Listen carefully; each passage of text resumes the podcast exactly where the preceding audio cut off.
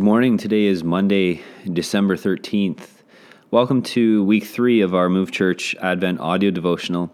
Uh, this week, uh, in week three of Advent, our focus shifts from love that we looked at last week to now focusing on peace this week.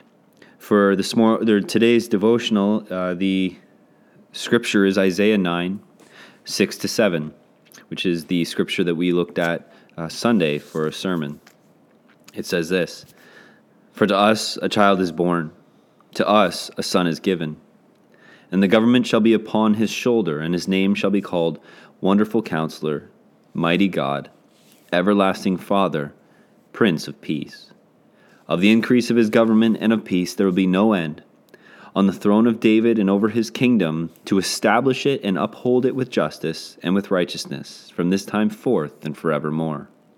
The zeal of the Lord of hosts will do this. Today's devotional is entitled Where Peace is Found, and it's written by Matt Smethurst. Peace, as an idea, is immensely popular. We love talking about it, posting about it, dreaming about it, and planning for it. But it sure can be elusive, can't it? Despite its universally beloved status, peace does not mark our world. And I don't simply mean unsettling headlines from distant lands. Peace eludes those in the securest neighborhoods, the richest professions, the most advanced nations. Peace eludes us even when we've arrived. In his 2009 NBA Hall of Fame speech, Michael Jordan called the game of basketball his refuge the place where I've gone when I needed to find comfort and peace. A few years later, on the occasion of his 50th birthday, the restlessness remained. In a candid interview with ESPN's Wright Thompson, Jordan pondered aloud How can I enjoy the next 20 years without so much of this consuming me? How can I find peace away from the game of basketball? The answer, it turns out, both for Jordan and for us, is found in an ancient scroll. Seven centuries before the Messiah's birth, Isaiah the prophet issued a divine forecast. Addressing the Israelites who were about to be exiled for their rebellion and idolatry, he pointed them to a future time when a solution, an undeserved remedy, would descend from God Himself. He even hinted that the remedy would be God Himself. This coming gift is cosmic in proportion and yet also intensely personal. Notice the recipient to us. Israel's name is on the label, and the contents are divine.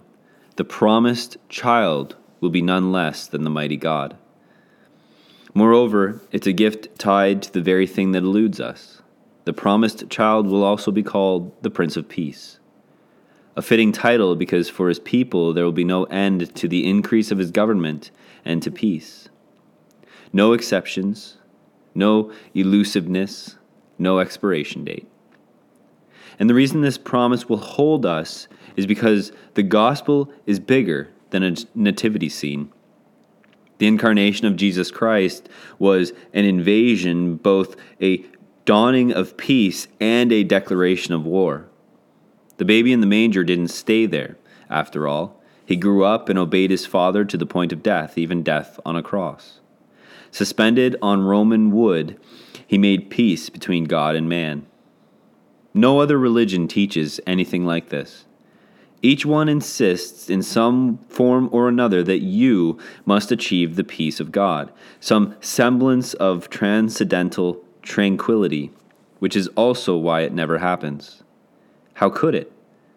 As a sinner, you are the problem in this equation, not the solution. In Christianity, however, you can receive the peace of God through trusting Jesus, enjoy the peace of God through following Jesus, and spread the peace of God through proclaiming Jesus. Friend, if you want to experience the peace of God, you must know the peace of God and the God of peace.